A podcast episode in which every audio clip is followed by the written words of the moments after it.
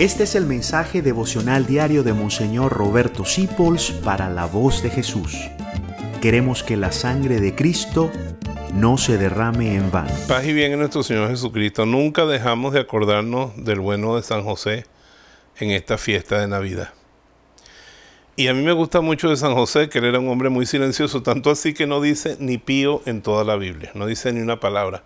Yo hasta he hecho broma diciendo que sospecho que era mudo. Pero él vivió en silencio, calladito, el nacimiento de Jesús. Y en estos días de tanta bulla, díganme los venezolanos que tocamos gaita y parranda en estos días, tambores, música, busquemos un rato de silencio. Y como San José, tratemos de contemplar el misterio.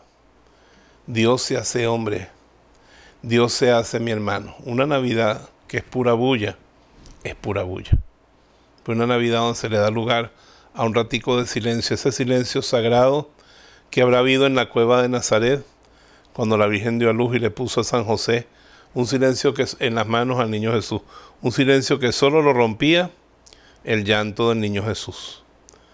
Trata de vivir ese silencio en Navidad contemplativo como San José, para que la Navidad no se vaya sin que deje algo profundo en tu corazón. Que San José y el niño Jesús nos bendigan en el nombre del Padre, del Hijo y del Espíritu Santo. Amén.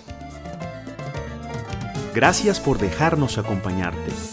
Descubre más acerca de la voz de Jesús visitando www.lavozdejesús.org.be. Dios te bendiga rica y abundantemente.